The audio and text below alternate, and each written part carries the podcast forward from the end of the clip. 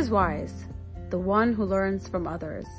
Join me on a journey where I speak to Jewish women from all backgrounds, each sharing their own stories, struggles, and successes. Join a community where you connect to something bigger than yourself. I'm your host, Karen Corin, and welcome to Soul Sessions with KK. Hey everybody, welcome to episode four of Soul Sessions with KK. I'm your host, Karen Corin, or KK, and my next guest is the wonderful and remarkable Tamar Betzaleli. I have been dreaming of interviewing Tamar for a very, very long time, and it is my honor and privilege for her to be on my show. Tamar is a dating and relationship consultant, and she's currently getting her master's in social work. Getting to this point was no walk in the park, nor is it an easy period in her life right now. But Tamar teaches us that life, it's not supposed to be easy, but it can be great even with all of its challenges. With her incredible perseverance and her resilience, Tamar is an extraordinary role model to those who are privileged to know her. Get ready for a podcast that will challenge you, motivate you, and empower you. Without further ado, I'd love to welcome the wonderful Tamar Betzaleli. Hello everybody. I am here with the wonderful Tamar Betzaleli. Tamar, it's an honor and a pleasure for you to come and speak to me and to speak to countless other people who are now listening to our interview right now. Can you tell us a little bit about yourself and who you are and what you do. Sure.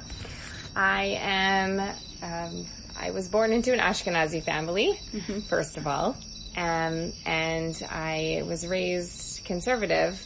I became more religious after attending university for the first two years, feeling that I needed a stronger connection to the true reality in our world.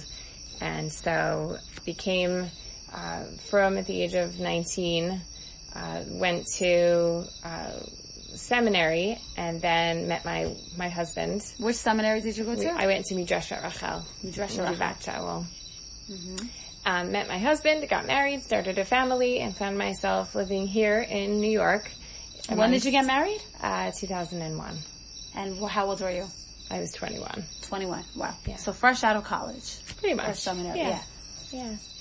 Um, and um, and so we have four children. We live here in Great Neck amongst our wonderful community, mm-hmm. um, which is made up of both Ashkenazi and Sephardic. But my husband being Mashadi, we are a big part and very feel very blessed to be a big part of the Mashadi community. We're blessed to have you to be part of our Blessing community. Is ours. yeah. Tamar, can you, right now we know that you're currently getting your MSW to become a certified therapist. Yes. So can you tell us a little bit about why you chose to become a therapist? good question. Your whole journey with that. Sure. Um, it's a very long story, but I will mm-hmm. make it more concise. Uh, becoming a social worker, which when you go on to get your LCSW, allows you to be certi- certified in um, in therapy. Um, in psychotherapy, that is. By sorry. the way, that's Tamar's dog. that's her dog, Ollie. Who's yes? Okay. You forgot to mention that he's yeah. part of your family. Yes, Oliver is our fifth child. He's Hi, sitting Ollie. on my lap currently. um, he's very cute. Yes. So um, I I've always been uh, involved in helping other people throughout mm-hmm. my life, and um, through various paths, I have been put in the position to be giving advice. Um, I feel very strongly about education and being certified in, in these sorts of areas. So when push came to shove and I had an opportunity to go back to school, mm-hmm. I decided that I would, that it meant something to have the letters after the name and that sure. being aligned with a bigger uh, entity than oneself, like a university, in my case, a Yeshiva University Wurzweiler School of Social Work, um, has value and it has direction. And so I, I, being somebody who for the last 10 years has spent a lot of my time guiding people, um, sort of life coaching style, mm-hmm. which is has so much value all in of its own. Uh, but for me, I felt it was more valuable that I could give back more to the community and the people who needed from me if I had the education behind it. So that's why wow. I went back to school. That's very inspiring because I feel like so many people think like, I'm too old. I can't do this now. it's too late to start. No. You know, the time that I had to do it, that time is over. Nope. And here you are. I mean, how old are you right now? I will be 41 on Friday. Yeah, so you're you're 41 on Friday. Mm-hmm. Happy birthday. Happy early birthday. Thank you. And you're it's just so inspiring to see someone like you and so many other people starting their careers sure. at this age as opposed to like right when they leave no. college. I think at every stage, in every stage of life, um, we, we have the opportunity to reinvent ourselves. And I think that it's very important to do that. That doesn't necessarily mean everyone goes back to school. Mm-hmm. For some people, it means that they delve deeper into a, ho- a, different hobby or they choose to focus on their family differently. For me, uh, it felt right to go back to school in this, in this period of redevelopment of myself. Wow. And this, do you feel like we have to always develop ourselves or do you think development yeah. just happens no. and then no. that's it? It's mm-hmm. like saying, do you think that you climb up a mountain by staying still? right. No, in my perspective, from my perspective, it is um, incumbent upon everybody to continuously develop themselves whatever that means. That could be different. Even if they're 70 years old. Yeah, sure. Yeah. I've seen it. Wow. I've seen it. I actually am doing my internship now. Um, in at the same time as part of my uh, master's degree, um, in at the Cape Mental Health Clinic, which is next to Sanfield Y, and it's a geriatric mental health clinic. And some of the healthiest patients that we see um, are those who understand that they need to continuously develop themselves and they're coming to therapy to do that or to help so themselves do that. So yeah, I think that there's redevelopment at every stage, wow. all the way through. And Tamara, can you tell us what field of therapy you're interested in and what modality of therapy you believe works best? Interesting. I, I don't know, honestly, because I am at the beginning of my education. Mm-hmm. Um, I have enjoyed, and just like this much I can tell you, I have enjoyed working with um, um, individuals in their 20s who are dating and figuring themselves out. Mm-hmm. I have also very much enjoyed working with family, dy- within the family dynamic, so family therapy.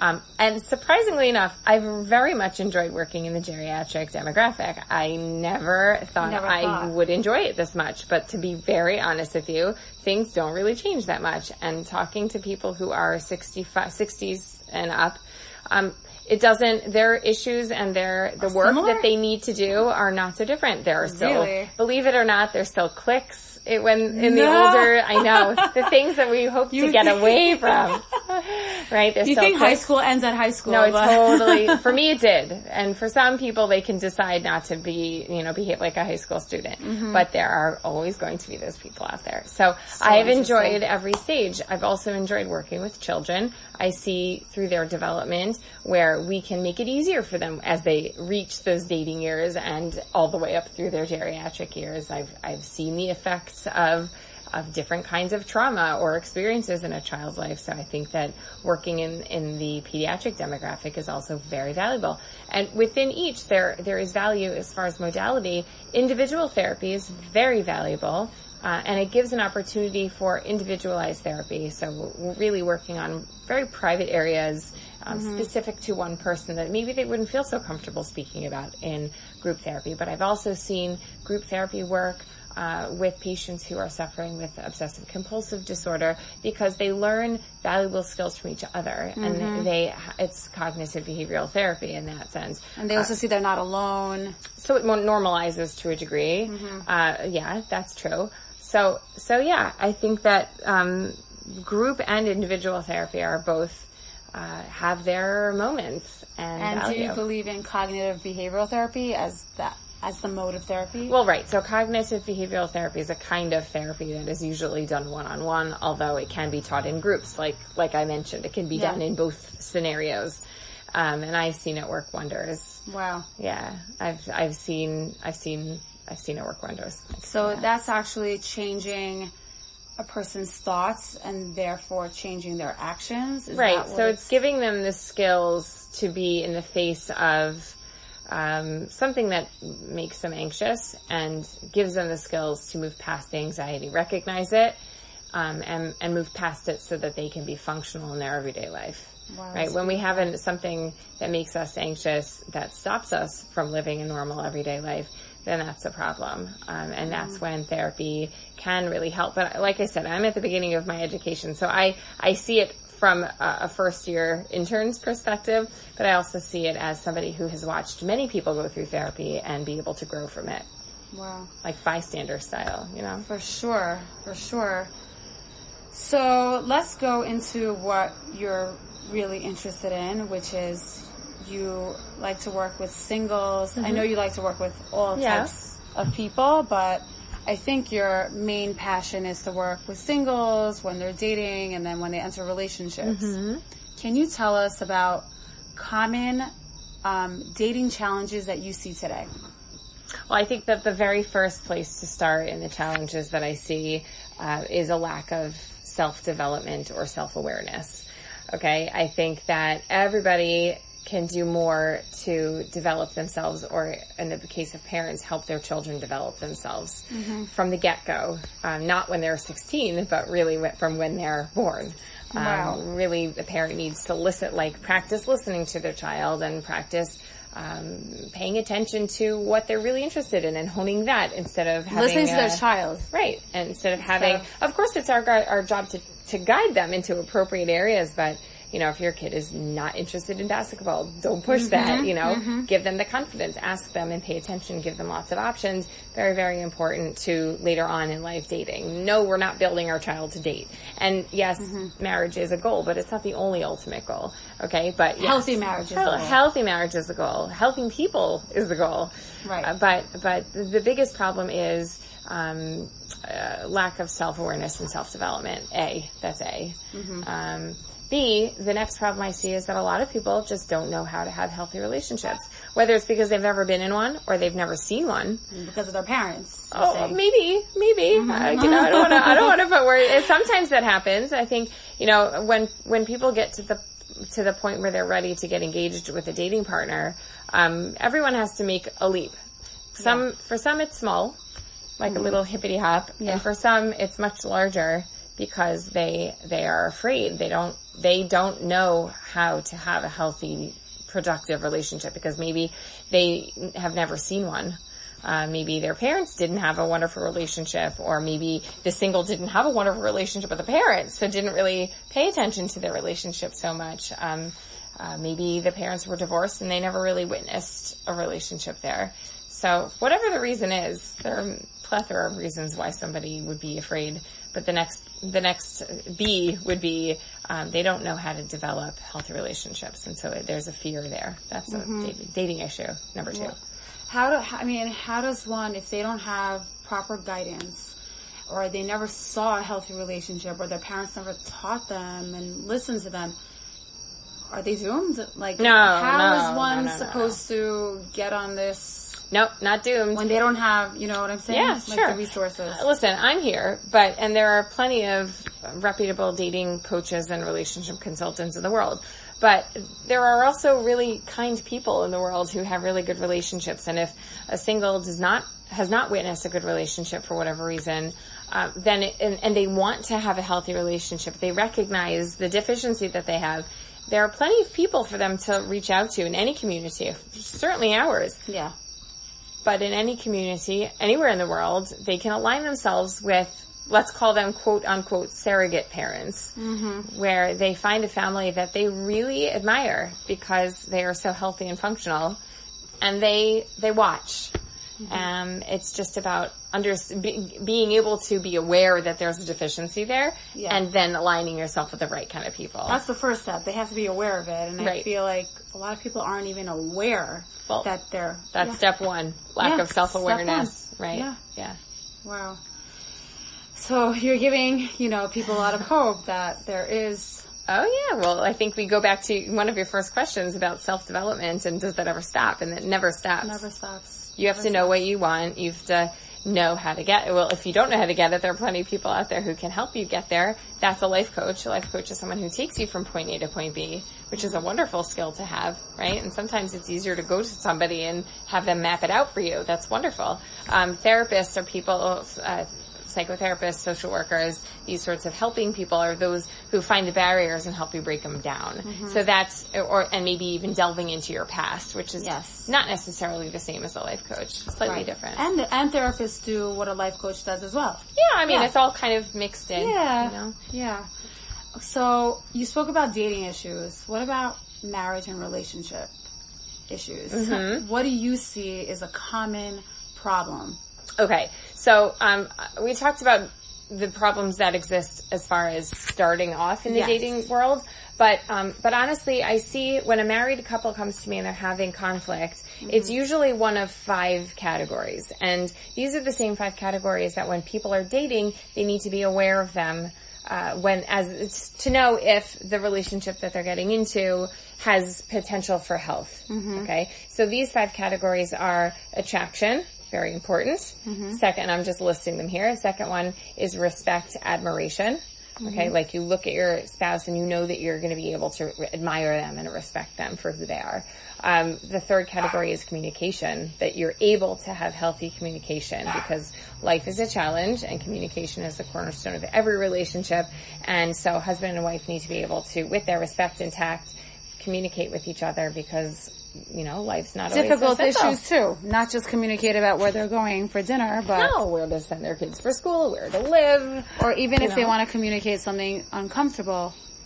Yeah, let's talk about spouse. something. Let's let's talk about. Okay, so there are the uncomfortable things like, honey, I'm having an issue with X, Y, Z. Mm-hmm. But there's also, I will say it. You know, husbands and wives must have a healthy sexual relationship, and they Mm-hmm. need to be able to communicate about that as well. I'm a kallah teacher as well, so this is very, very important. It's a very important aspect to Yes. the marriage relationship. It's one of the things that makes the marriage relationship so strong. Relationship is so different from all other relationships, and you know, it is something that I ask if a couple comes to me and they're having major difficulties. I ask, "How's your sex life?" I don't need to know necessarily details, but I Mm-hmm. do believe in in um, in developing healthy relationships in that arena. Sure. Mm-hmm. Um, okay, I don't want to lose track. So we said the first three are. Um, uh, attraction, respect, admiration, communication. Mm-hmm. The fourth one is that a couple has to be heading in a similar religious and or life's direction. Mm-hmm. Okay. And the fifth one is that with dating couples, I call this category, the fifth category, readiness for marriage. For a, a married couple, they both need to be committed to the marriage. So similar enough, um, but Mm-hmm. Right. just different based on the the um, the as quality of the or the stage of relationship Right. that they're in. Okay, so you would say some of the common issues It's, would it'd be one of those the- one of those- Either someone has let themselves go, okay, attraction, or something has changed, Mm-hmm. like a spouse has lost a job. Uh, due to whatever reason, okay, maybe there was an addiction and the the other spouse is having a hard time admiring and respecting them. Their communication is broken down. Mm-hmm. Um, they've taken a turn religiously, okay, or one of them is not committed to the relationship. These are some of the common issues that I see that we deal with. And I'm very clear with my clients that I am, I am what I am. I'm not yet a licensed marriage therapist. I am a relationship consultant. Take it for what it is. But my advice is based not on education at this point. It's based on my life's experience, your life experience. my own marriage. Yes. my own, my own life. Yeah. Yeah. Well, it's wonderful. You've given such fantastic and really advice that resonates with people and helps people in our community and even outside of our community. So thank you for that. Pleasure. Um, so let's talk about a little bit about your life. We're going to Okay. take a little turn Sure. with this conversation. So for those of you who don't know, Tamar had a story, has a big story with her daughter, um, her daughter Sarah.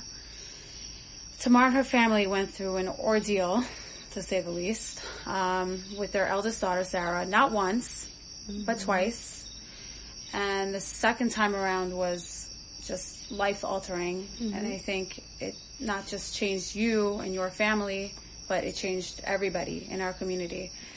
You really, it really left an impact on everyone. So can you tell us, I mean, I know we can go on and on about what Yeah. happens with your daughter, but just briefly tell us what happened and Sure, in a nutshell. Yeah. Um, 2009, when the AVH1N1 swine flu virus was traveling all over the world, Sarah was no different than anyone else and she contracted the swine flu.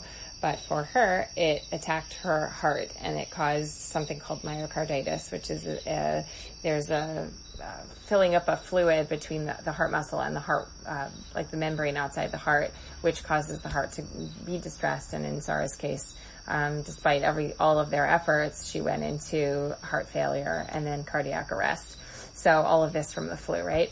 Um, this was what year? in 2009 The first time around. first time. So she was on ECMO life support for um, six days and on CVVH for about two weeks, which is um, continuous dialysis. Um, she ended up having her left toes amputated, so it's called a transmetatarsal amputee. And she had um, some of her muscle in her upper and lower leg were compromised, so um, so her le- her left leg was left not functioning as well as everything else, but her heart recovered, her kidneys recovered, and she really re- resumed a, a fairly normal life after that until 2013, when, um, despite have you know, despite having had the the flu shot in 2013, she still. Can, same thing happened. She got a, swine, a flu B this time. It wasn't swine flu. wasn't it was swine flu flu. B. It was a different flu virus, different flu strain, but the same thing happened, myocarditis, um, ECMO, uh, CVH, and then this, this time because there was so much, um, scar tissue on her heart, her heart and her kidneys, neither of them ever recovered. Um, so she went from ECMO life support to Vi- BiVADs, which is basically a mechanical functioning of the heart whilst waiting for a heart transplant. That was really the only uh, solution, and we're so lucky that we are in New York and we are able to uh, be treated by New York uh, Morgan Stanley Children's Hospital, which they are the front runners in cardiac transplant in probably the world. Uh, Dr. Linda Addonizio was one of the first transplant doctors to perform uh, the the uh, first pediatric transplant, which took place in um, New York Presbyterian Hospital in 1986. So we were super lucky that she was available to help our Sarah. And Sarah, but Sarah waited nine weeks, which is a very, very, grueling very, very, weeks. very long time for somebody as sick as she. And we saw people coming in and out with much, much um, less severe illnesses who didn't make it on the ICU floor, but Sarah just kept persisting and, you know, she's a fighter. No, she's stubborn. She's stubborn as, as all anything. But she got her transplant and, um, thank God. And it was a very slow recovery. She lost her right leg above the knee Yeah. uh, because of circulation issues, and um, she spent the better part of 17 months in the hospital the second time. And then only after that did she was she even strong enough to receive the kidney, which came Yes, straight but what from her happened with the kidney? So kidneys usually go down when the heart goes down Mm-hmm. um, because of all the debris in the blood, and the, it's essentially a filter for the blood. So if the heart fails, then the kidneys usually get bogged down with garbage, and they fail too. And um, in Sarah's case, they never recovered. So Both kidneys? both, yeah, both kidneys. So um, she was not strong enough to receive a heart kidney combo from her from her heart donor. Sometimes they do that. A, she wasn't strong enough. B, we think that her donor had some issue with the kidney, maybe diabetes. I don't know. Right. Um, but the kidney was not available for transplantation anyway. Okay. And um, and so she did not receive the kidney with the heart, which meant that she was on dialysis uh, from from then for let's say a year until she was able to even be strong enough to receive. In the meantime, we This all got after her tested. heart This is after the heart. So my husband and I and my brother-in-law all got tested to see if we were matches. Usually they find maybe one match, but it's not so common to find three matches in a family. We were all good matches, all of us, and I my husband and. I like to say that we arm wrestled for the privilege of um, donating a kidney, but I think Oren just preferred um, to to sleep and recover rather than running back and forth between two hospitals for the two recovering patients. Um, but so Oren donated his kidney. It was actually something that he had um, had in mind to do from when he was a child. He wanted to donate his kidney, he just didn't know to whom. And then, it, you know, look Crazy. at this, right? Crazy. Um, so yeah, so after her kidney transplant, she flew. She, it was so amazing what a little tiny kidney can do. Uh, it just gave her her life back. Her hair started growing back. She was overproducing saliva, which was very hard for her socially. Um, and, um, she wasn't able to heal properly without the kidney. She was feeling terrible without her kidney, you know, so kidney just gave her her life back. It was just amazing. Overnight, she felt better. She woke up immediately from the transplant saying, I feel so much better. From the kidney Yeah. transplant. Uh huh. What about after the heart transplant? She did not. I mean, she was alive after the heart Right. transplant, but she was Right. still very sick. Uh, very, very, very sick after So the it was heart. really the kidney that gave her her like vitality and her Yeah. strength. Right. I sort of liken it to a mikveh. Like the kidney is sort of like the filter of the body, and the mikveh is kind of is the kind of like the filter for the soul. Um, the heart is kind of like the shul, right, in the community. Um, you go Wow. there to be revived and Yeah. to to be- you know to get life, to to be a part of a living. The community is like a living, breathing thing, like a human almost um, entity. So I always liken the heart transplant to having an active shul and the kidney to having an active, working, functional mikveh. This is unbelievable. Tamara, I'm sitting here, I'm just, I'm fascinated and I'm amazed by your strength, by your courage, by the fact that you're sitting here and you're like laughing is, is I think that we all have challenges in No life. words. Bigger, big and small. Some people have massive challenges, but we all have the same choice, and that is, do you make lemonade out of your lemons, or do you just suck a lemon? And I don't like, I don't like lemons. I like lemonade better. Mm-hmm. And that's some, something that I've done to save myself. That's to keep my sanity. My husband is different and he didn't mm-hmm. quite like understand how I was operating while Sarah was so sick.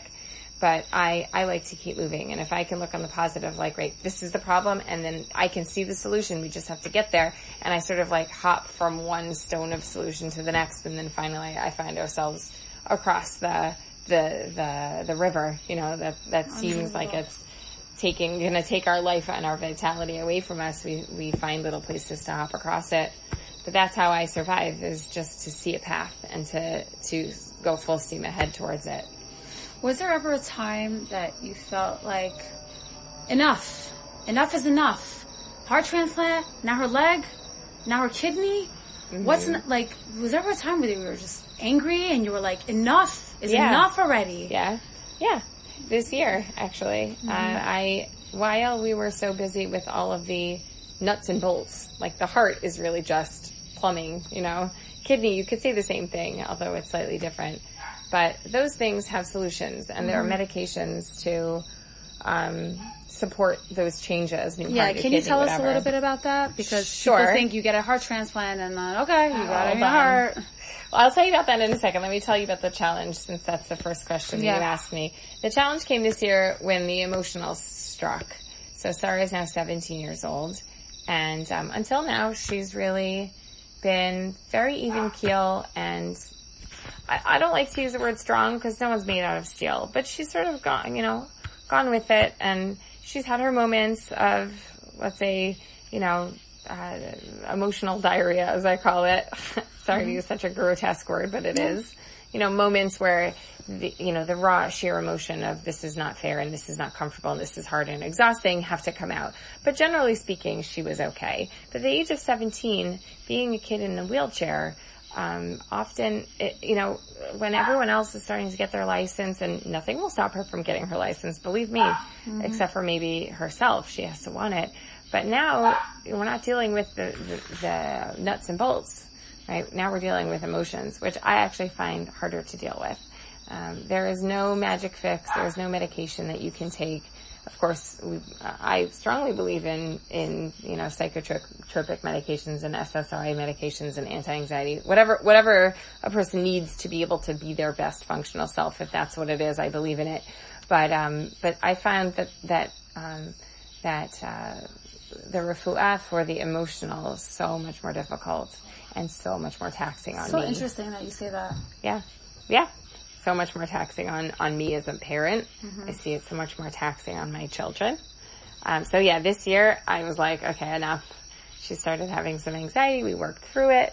And, you know, she's a normal kid. I think most normal kids have anxiety. She happens to have seen a little too much of reality in life. So I'm not surprised and, and totally understand why. But that's, that's been the most difficult. The heart and kidney I could deal with. We were busy. I was working on it. You know, the doctors were supporting us. Because You had a goal Yeah, yeah. to there was an easy solution. It's not like that with um, the emotional self. It's, it, there's so much more, it, it's so much less visible. It's, it's invisible. Yeah. So it, it and it, yet it still needs a cure. But we can't see what the exact symptoms are. You know, it's uh, it's very subjective. Um, so yeah, that's So do you feel like you didn't get to experience the emotions while you were going through this ordeal um, because you were too busy? I think that's that. It's fair to say that being busy kept me kept me from going into a pit. That's just me because I'm a mover and a shaker. I think those who usually or often get um, intimidated by having to do a lot would probably, and I've, I saw it in the ICU. Just having so much going on means that they crumble. So I I do better when I have a lot to do. Not I'm not saying that I'm glad she had so much work to be done. Not at all. Right, right. But but yeah, when she went back to school in eighth grade, I it's like I, I called myself the the the uh, the wounded soldier. So when Sarah went back to school after all of this in eighth grade, I started noticing my wounds, and I had to take care of them. Because you had to, you were seeing it. You weren't busy with Right. that stuff anymore. right.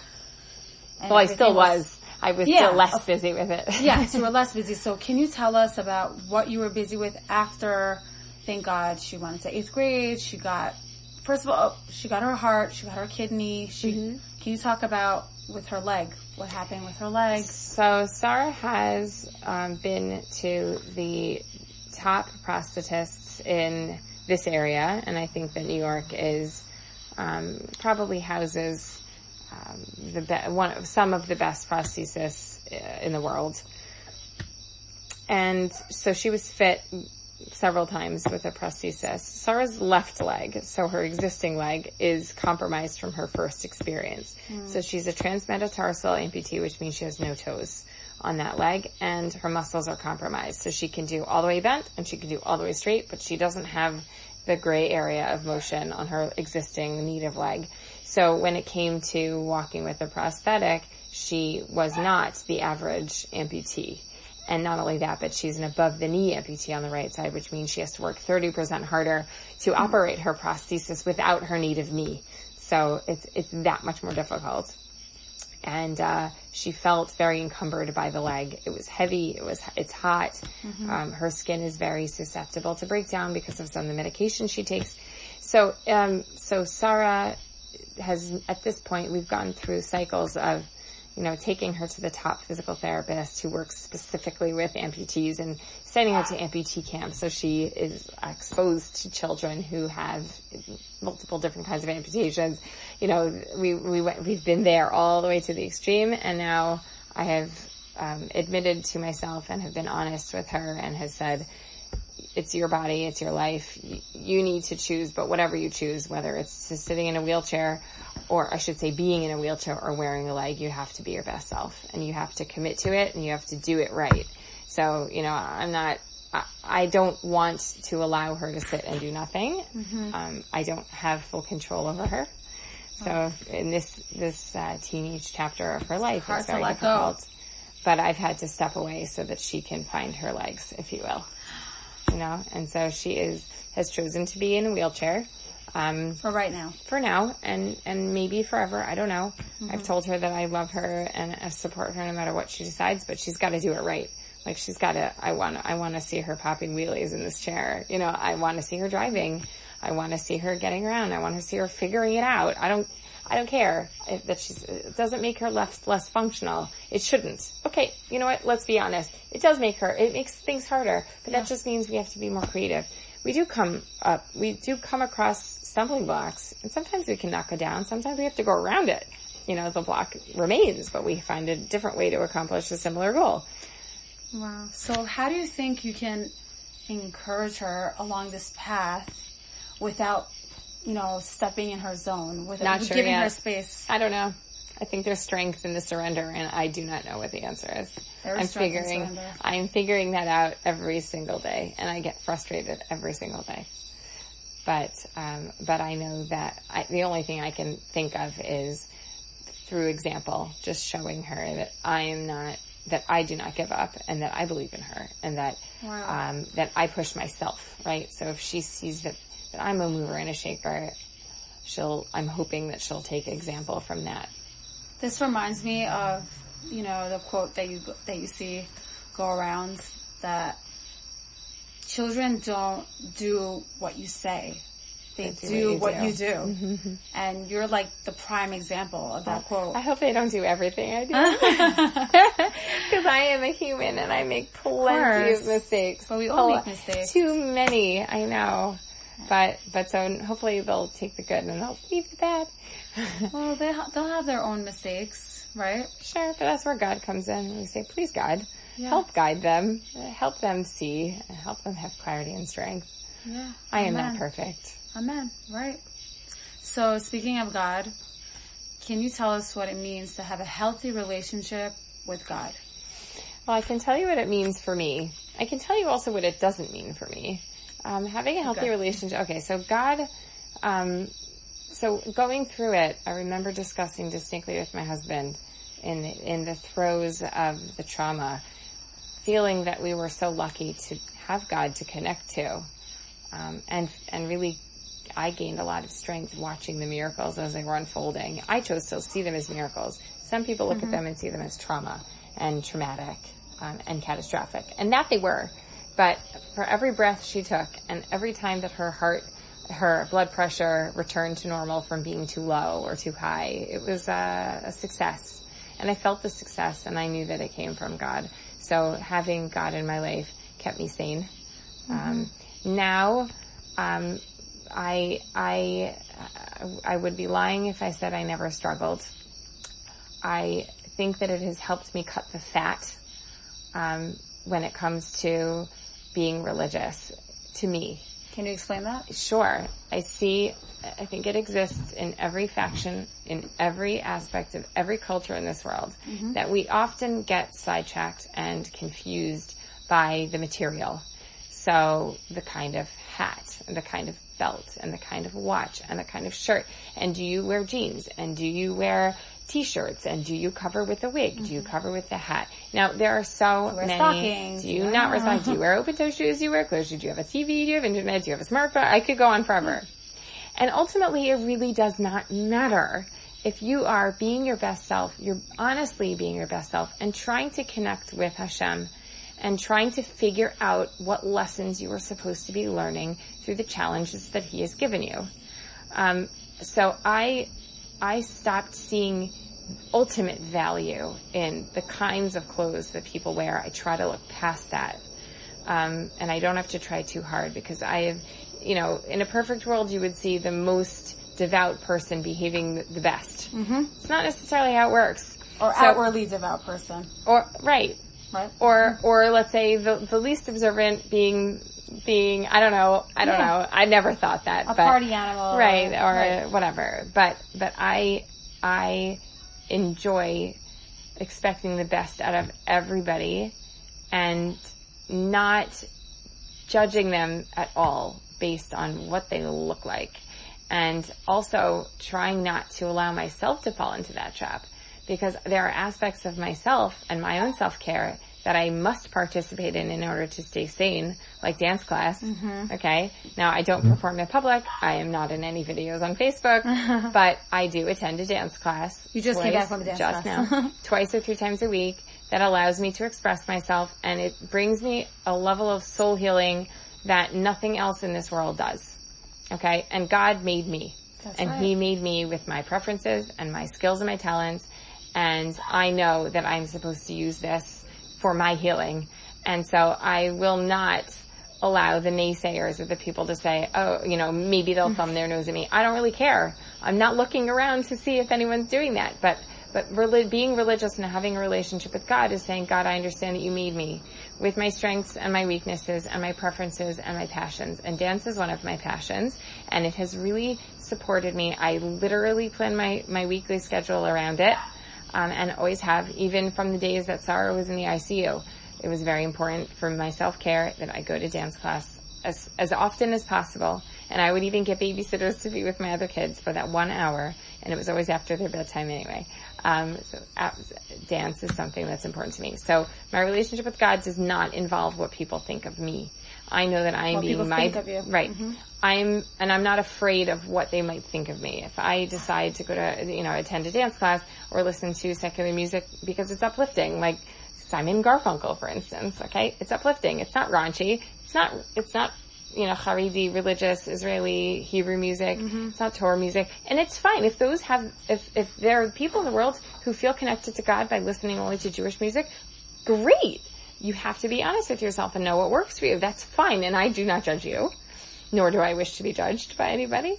Um, but I can't control other people. But my relationship with God, um, going through this whole experience, um, has become more, um, or I should say not become more, it, in addition to the spiritual connection that I have, um, and it's still there through my prayer, through my observance, um, I also have a practical level of, of religious observance and understanding that God wants me to use my passions and my talents for a good in the world. Wow. I'm so touched by everything you just said. I'm like in awe. right I'm now. just talking too much. No, and that's Ollie. I love it. Talking too much. Hi, Ollie. Hi, Ollie. So, yeah, when Ollie's back, I have another question for you. I'm, I'm here. Um, first of all, I just love what you said about having a relationship with God. It's so not like the cookie cutter answer that you would expect from a quote unquote religious woman. That you're showing that to be religious or to have a connection with Hashem and your religion, your tradition, it's to discover yourself, be yourself, and find out who you are and how you can contribute. halacha. Yeah, Within within within a Yeah. halacha framework, Yeah. right? It doesn't have to be like this or that, or No. you know. No, and, and there were times, listen, I'm, I'm a Balat Teshuvah. I, I did not grow up, you know, religious, and so I- there was a lot of time where I was just following the, the path, you know, Yeah. following the norm and wearing what everyone else is wearing, and that's fine. There's nothing wrong with that, and I probably would have happily continued on that path had I not been challenged, but I was challenged. We were challenged, and it forced us to dig deeper and discover ourselves, be honest with ourselves about what we needed to do and be and see and listen to um, in this world to survive and be what be the change that we want to see in the world. You've seen that quote, but that's Yeah. true. That's what God wants from us. We're each created with a, uh, an individual neshama headed in a distinct path that only we can travel and change, and um, and and you can only do that by being honest with yourself. Honesty. Would you say that that's an important value that you live by? I keep saying that. Honesty. Yeah, I'm seeing it. honesty, honesty. I, I, I have developed a, a sixth sense, I suppose, that when, you know, when, when I am with a person who is emotionally honest with themselves and they are being real and true, um, I am attracted to that. Okay. How can you tell when someone's being honest? It's an intuition. It's intuition. It's a sense. Um, I, I, I, I talk to my children about it, like, wow, I really like that person. And usually my sentences, they're so real. You know, they hear me say this a million times. And it really doesn't matter. Um, you know, we've been exposed now to religious Jews, not religious Jews, Christians, um, non-Jews of all kinds, people of different cultural backgrounds and religions, and and uh, we've connected to a lot of them, like our nurses, our doctors, our our roommates, our you know whatever, in the hospital and in rehab and all of that. And there is there is so much to be gained from relationships with people from all from all cultures, but we connect to those who are real and honest and true. So true. Yeah, And people who aren't honest connect with people who aren't honest either. whatever. And that's not my business. And you know, everyone's got their own way. That's right. Um, okay, so we're gonna get to touchy subject. Okay, touch away. Um, I know you're extremely passionate about it, and I feel it's important to spread the word on this show. And the subject is vaccinations. Da da da. Can you explain to us why this is so important for you? First of all, what's your stance on vaccinations for those of the people who don't know? I believe that um, that every well, and I can speak for myself, okay, but I believe in vaccinating my children um, against everything that is possible to vaccinate for. Again, I am not a doctor. Um, I am a medical mom. Medical mom. Okay, so um, the way I have I have educated myself by speaking to all of my daughters and my children's doctors, my own doctor as well.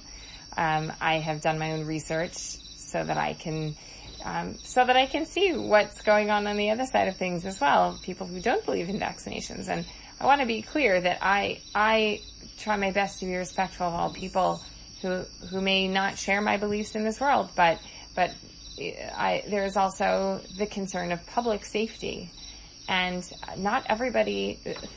People who have decided not to vaccinate um, have been successful in that their children haven't gotten illnesses, or some of their children have not gotten these illnesses because of pack immunity. Right. Right. And so most people are vaccinated, and most people are immune. So those that are not vaccinated are usually safe because of the, The immunity of the surrounding.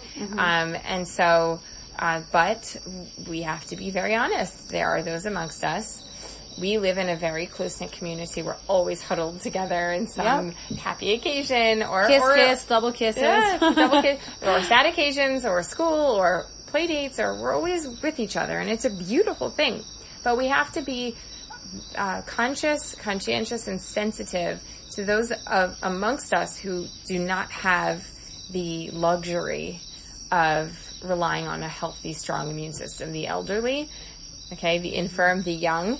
Um, infirm would include my daughter because she is a double uh, organ recipient, heart and kidney, and that means you asked me a question before about her medication. Right.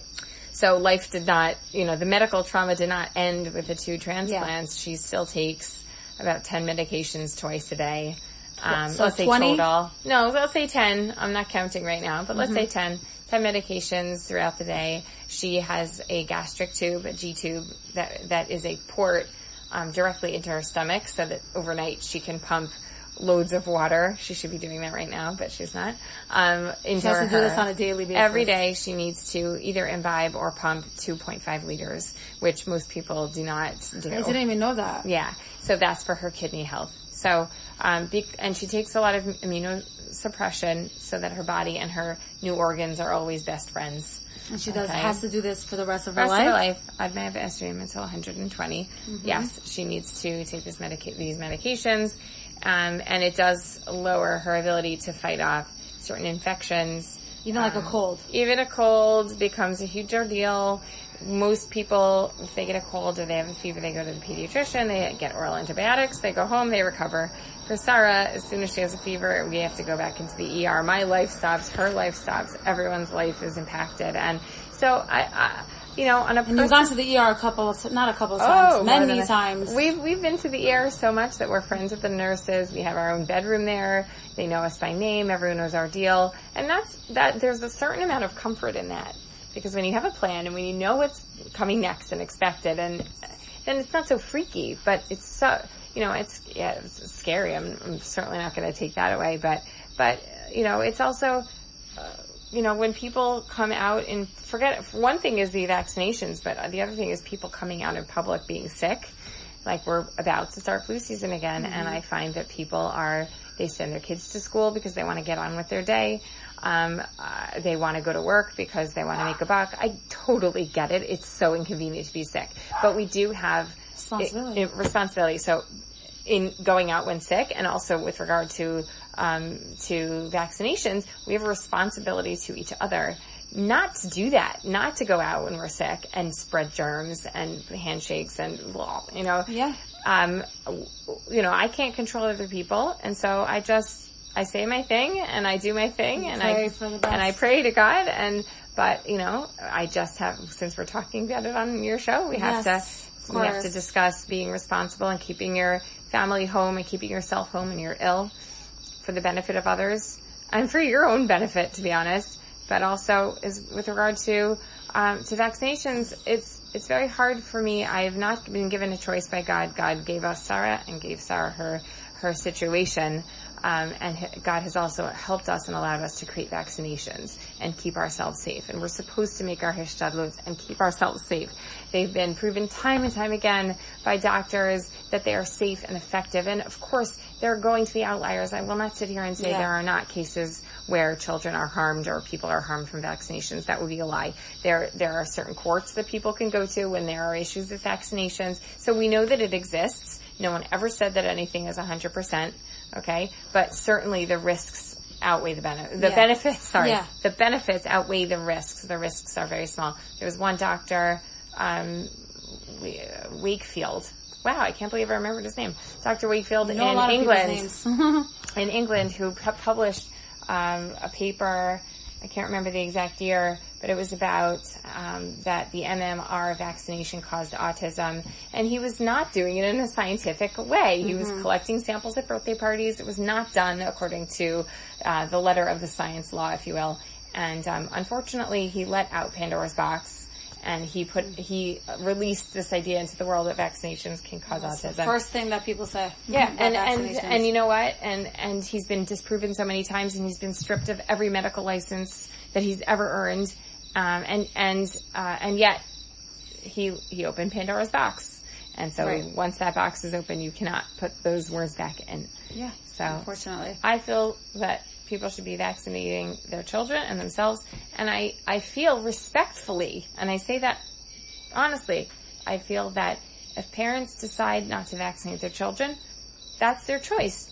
But you know what? They, schools need to, because schools are for the public and for the, you know, the vast majority of, of students in any given neighborhood, then the schools need to have a strong line and those families who choose to not, not to vaccinate, that's fine, but those children should be homeschooled.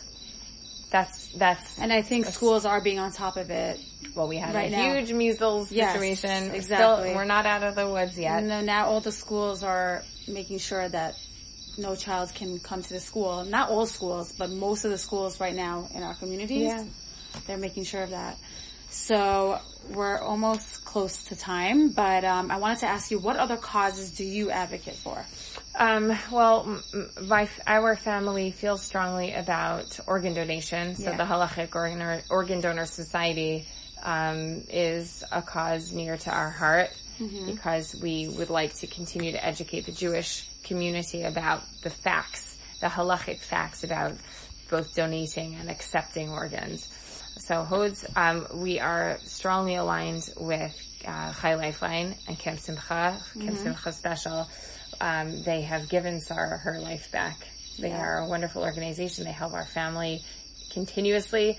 The biggest donation being our wheelchair accessible van that we received in 2016 from a, a Chai Lifeline donorship and Kids of Courage, mm-hmm. which is another um, organization that, that is um, exists to help children with special medical needs travel the world. Yeah, I saw that. Yeah, they're wonderful. It's beautiful. You actually inspired my husband and I to get a halachic organ card. card. Good. Yeah, thank you. We, we, read about it. It's so important. Yep.